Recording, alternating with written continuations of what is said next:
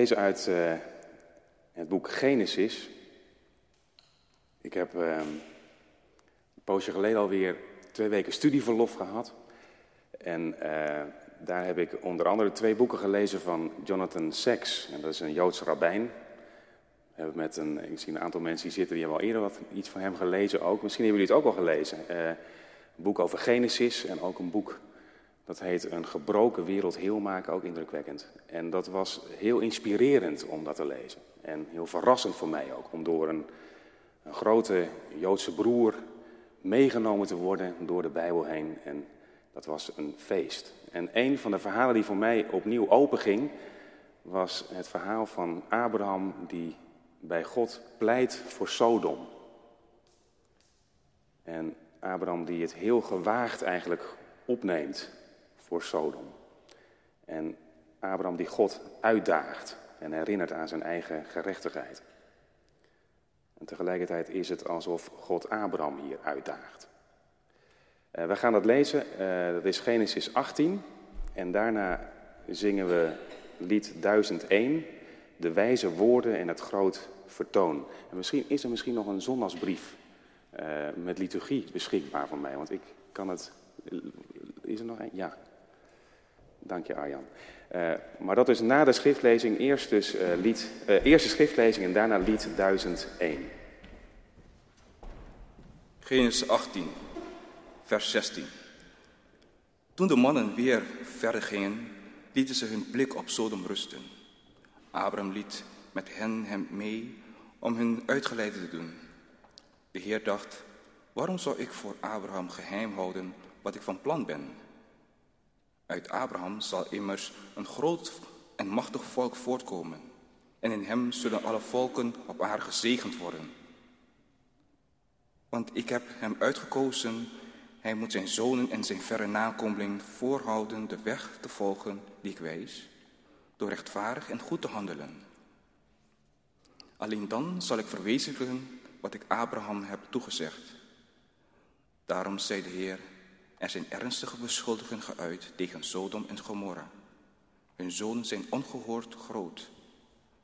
Ik zal er naartoe gaan om te zien of de klachten die ik over hen heb gehoord, gegrond zijn en zij verwoesting over zich hebben afgeroepen. Dat wil ik weten. Toen ging de man weg naar Sodom, maar Abram bleef voor de Heer staan. Abram ging dichter naar hem toe en vroeg, Wilt u dan behalve schuldigen ook de onschuldigen het leven benemen? Misschien dat er in die stad vijftig onschuldigen zijn. Zou u die dan ook het leven wegrukken en niet de hele stad vergeving schenken omwille van die vijftig onschuldige inwoners? Zoiets kunt u toch niet doen en samen met de, met de schuldigen laten omkomen. Dan zouden de schuldigen en onschuldigen zich over worden geschoren. Dan kunt u toch niets doen. Hij die rechter is over de hele aarde, moet toch rechtvaardig handelen? De Heer antwoordde, als ik in Sodom vijftig onschuldigen aantref, zal ik omwille van de hele stad vergeving schenken. Hierop zei Abraham, nu ik eenmaal zo vrij ben geweest de Heer aan te spreken, hoewel ik niets aan dan stof ben. Stel ik, er zijn vijftig onschuldigen, vijf ontbreken. Zou u dan vanwege die vijf de hele stad verwoesten? Nee, antwoordde hij. Ik zal haar niet verwoesten als ik er 45 aantref. Opnieuw sprak Abraham aan. En stel dat het maar 40 zijn, dan zal ik hen niet doen omwille van die veertig. Toen zei, ik hoop dat u niet kwaad wordt, Heer, wanneer ik het waag door te gaan. Stel dat er maar dertig zijn. Ik zal het niet doen als er dertig aantref. Hierop zei hij, ik ben zo vrij de Heer opnieuw aan te spreken. Stel dat er maar twintig zijn, dan zal ik de stad niet verwoesten omwille van die twintig. Abraham zei, ik hoop dat u niet kwaad wordt, Heer. Wanneer er nog maar één keer waagt iets te zeggen, stel dat het er maar tien zijn, dan zal ik haar niet verwoesten omwille van die tien. Zodra de Heer zijn gesprek met Abraham had beëindigd, ging hij weg en Abraham keerde terug naar de plaats waar hij woonde. Gemeente van Christus, broers en zussen. Ik vind het een heel spannend gesprek tussen Abraham en God. Wat Abraham doet is best gewaagd. Abraham die het in zijn eentje notabene opneemt tegen de schepper van hemel en aarde en hem op andere gedachten probeert te brengen. Nou, dat is wel lef hebben natuurlijk. Voor het eerst in de Bijbel daagt een mens God zelf uit in naam van gerechtigheid. En volgens Rabijn Seks, waar ik het net over had, is dit verhaal de geboorte van een van de grote Joodse tradities, namelijk discussiëren met de hemel omwille van gerechtigheid. En ik zei al, het lijkt ook alsof God zelf Abraham hier ook toe uitdaagt. Wat is er aan de hand? God heeft het geschreeuw gehoord uit Sodom, staat er in vers 20 en 21. God die het geschreeuw hoort. Trouwens, dat lees je ook in het andere Bijbelboek, in het boek Exodus. Daar gaat het over het geschreeuw van de Israëlieten onder de slavendrijvers van Egypte. Dan hoor je ook over het geschreeuw. En dan hoor je dat God hun geschreeuw, hun gekerm hoort. En hij daalt af naar Egypte. En zo daalt hij ook hier af, staat er. Hij daalt af. Trouwens, die, die waarschuwing voor Sodom, die klonk al eerder in het boek Genesis. Op een gegeven moment dan wordt Lot door Abraham voor de keuze gesteld welk gebied hij nou kiest. De Jordaanvallei, vruchtbaar met de steden Sodom en Gomorra, of ja, veel minder vruchtbaar, wat dorre vlakte. En dan kiest Lot kiest dan voor de Jordaanvallei met de stad Sodom en Gomorra. En dan zegt de verteller eigenlijk al, de mensen daar waren slecht. Ze zondigden zwaar tegen de Heer. En dan gaat het niet over homoseksualiteit. Lange tijd sodomie genoemd. In de Bijbel staat Sodom steeds voor een samenleving waar het recht zoeken is. Zo lees je bij Jezaja, Jezaja 1. Leiders van Sodom en volk van Gomorra, vermijd alle kwaad en leer goed te doen. Zoek het recht. Houd tirannen in toom. Bied wezenbescherming. Sta weduwe bij. Verderop in hoofdstuk 3, dan gaat het weer over Sodom en dan zegt Jezaja dat er in Sodom sprake is van partijdigheid. Zeg maar klassenjustitie. Niet iedereen krijgt dezelfde behandeling voor het recht.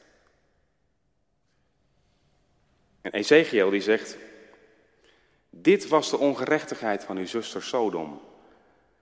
Ze was trots omdat er brood zat, omdat er brood zat was.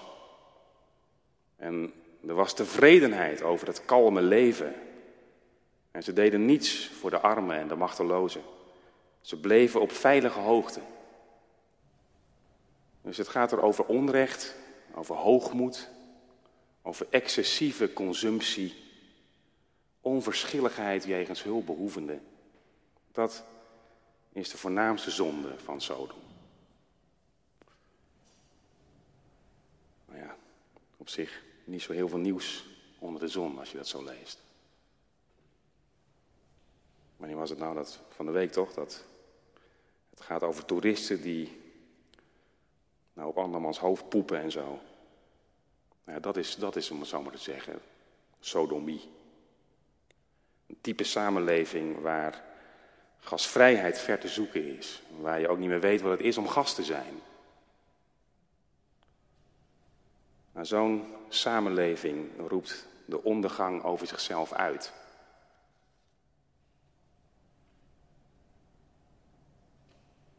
Maar goed, we lezen dus ook, God die komt dus polshoogte nemen. Hij daalt af. En hij maakt Abraham deelgenoot van zijn plan. En dat niet alleen, het lijkt dat God Abraham ook uitdaagt. God praat in zichzelf. Hij zegt, waarom zou ik aan Abraham nou geheim houden wat ik van plan ben? En drie keer valt dan de naam van Abraham. Alsof Abraham het, alsof Abraham het ook zelf moet horen. Abraham, zegt God, zal immers voorzeker tot een groot en machtig volk worden. En met hem zullen alle volken der aarde gezegend worden, want ik heb hem uitgekozen. Opdat hij zijn zonen en zijn verdere nakomelingen voorhoudt de weg van de Heer te bewaren. Door gerechtigheid en recht te doen. Opdat ik zou vervullen wat ik Abraham heb beloofd. Dus Abraham, die moet zijn kinderen dus de weg van de Heer leren. En dat is het doen van gerechtigheid, tzedaka, en van recht, mishpat. En dat zegt God zo hardop in zichzelf. Abraham kan het horen. En driemaal hoort Abraham zijn naam vallen. Dat kan maar één bedoeling hebben. God wil dat Abraham reageert. Hij nodigt Abraham uit om te bidden. Alsof hij Abraham ook voor het eerst hier op de proef stelt. Hij wacht op een reactie van Abraham. En dat doet Abraham. Hij waagt het om te protesteren. Hij bleef staan voor de Heer, staat er. Hij deze uitgeleide, maar op een gegeven moment blijft hij staan voor de Heer. Alsof die God de weg afsnijdt naar Sodom. Hij gaat ervoor liggen, zou je bijna zeggen. Want Abraham denkt aan de onschuldigen in Sodom. Wilt u dan, behalve de schuldigen, ook de onschuldigen het leven benemen? Dat kan toch niet? Dat zij verre van u. Hij die rechter is over de hele aarde, moet toch rechtvaardig handelen? Als er vijftig rechtvaardigen zijn, zou u dan niet de hele stad vergeving schenken omwille van die vijftig rechtvaardigen? En 45, en 40, en 30, en 20, en, en stel dat er maar tien zijn.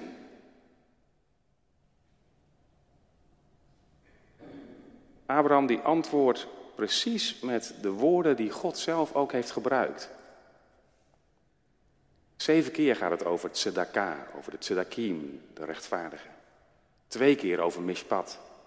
En notabene in die kernzin van, hè, van, van, van Abraham die zegt, moet de rechter geen recht doen? Moet de rechter geen recht doen? Precies datgene wat God eigenlijk van hem verwacht. Ik vind het een heel ontroerend tafereel. Die Abraham die het op durft te nemen tegen God en bij God opkomt voor de rechtvaardige. Abraham die God wijst op zijn eigen karakter. Abraham protesteert, hij stelt kritische vragen. Zelfs dus aan God. En dat is dus in tegenstelling tot Noach. Hè? Als Noach hoort van een vloed die de wereld zal vernietigen, dan hoor je van Noach geen enkel protest. Het hele verhaal hoor je Noach geen woord spreken. Noach gehoorzaamt blind. Hij gehoorzaamt klakkeloos. Hij is een voorbeeld van gehoorzaamheid.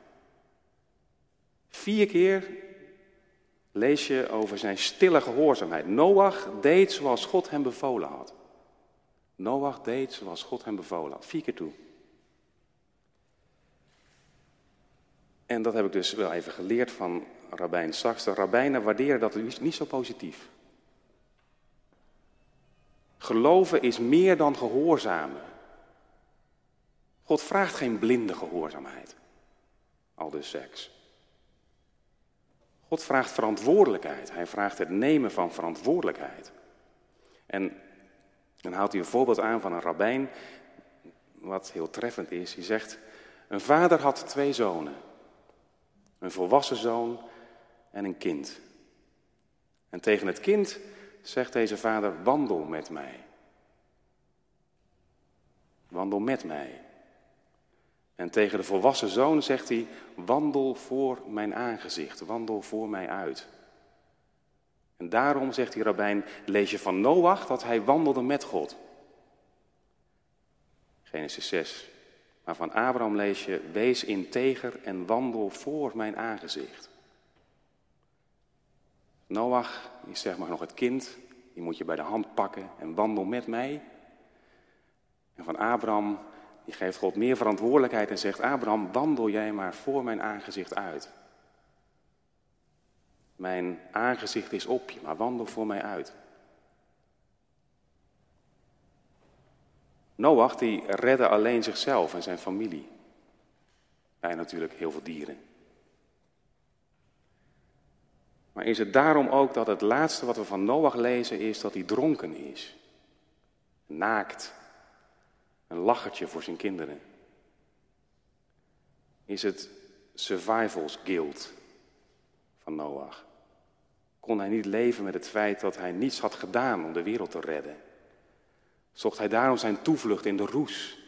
Zo fantaseren de rabbijnen.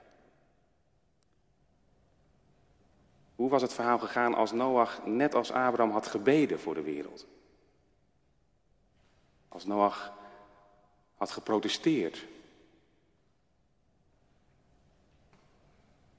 Volgens Jonathan Sacks is het niet toevallig dat, dat God juist op dit moment het gesprek met Abraham heeft. Het is vlak na de aankondiging van de geboorte van Isaac. Zijn nageslacht.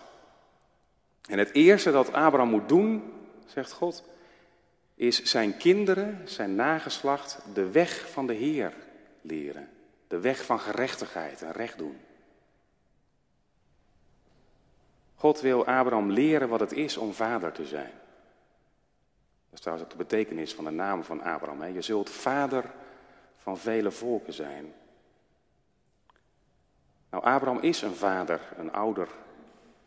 Door zijn kinderen te laten zien dat geloven ook betekent vragen stellen, testen, confronteren, discussiëren, opkomen voor het recht, zelfs bij God. De eerste les die Abraham zijn kinderen leert is vragen stellen, ook moeilijke en moedige vragen. God zelf nodigt hem daartoe uit.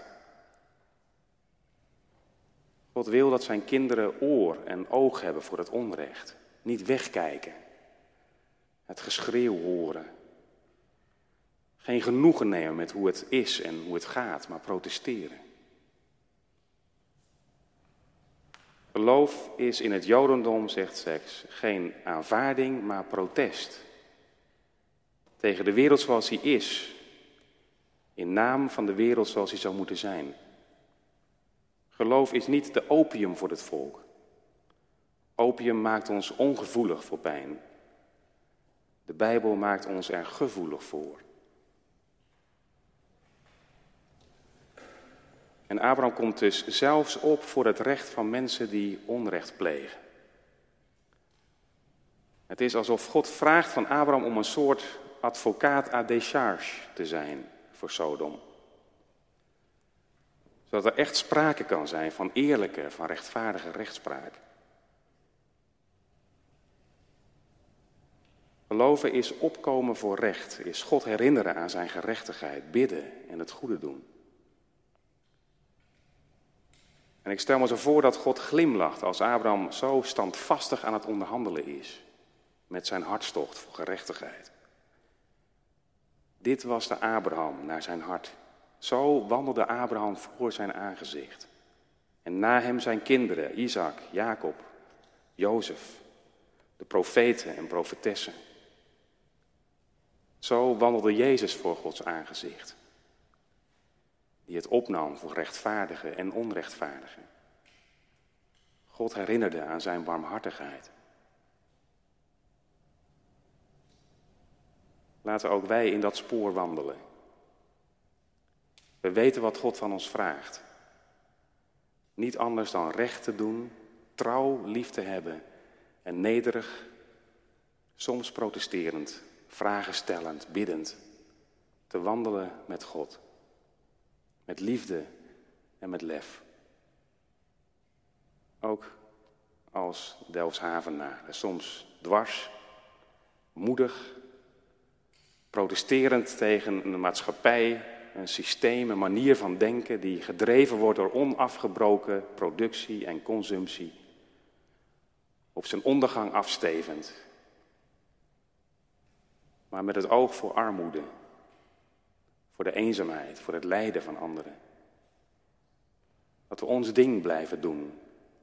In het spoor van een moedige Abraham. In het spoor van een genadige Jezus. Lof zij Christus. Amen.